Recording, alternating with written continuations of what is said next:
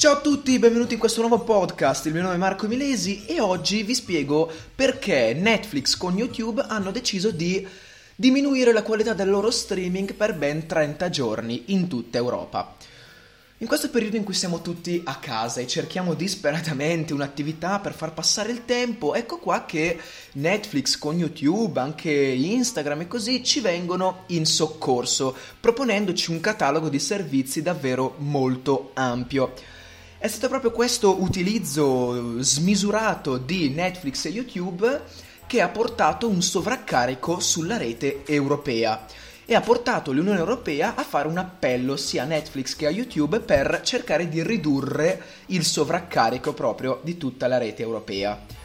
Netflix e YouTube hanno risposto dopo meno di un giorno dall'appello positivamente accogliendo questo appello e spiegando che si impegnerebbero a, ehm, a diminuire proprio il sovraccarico. In particolar modo Netflix che cosa fa? Netflix va a eh, diminuire del 25% il traffico dati, sostanzialmente diminuendo i bitrate di tutti i contenuti trasmessi in streaming, ovvero sostanzialmente va a diminuire la qualità dei programmi in streaming. La stessa cosa fa YouTube abbassando la qualità massima da 1080p a eh, 720p. Inoltre eh, Terry Breton, che è il, un membro della Commissione europea, ha consigliato comunque a tutti gli utenti di attivare la riproduzione dei video in streaming in SD quando la risoluzione HD non è strettamente necessaria.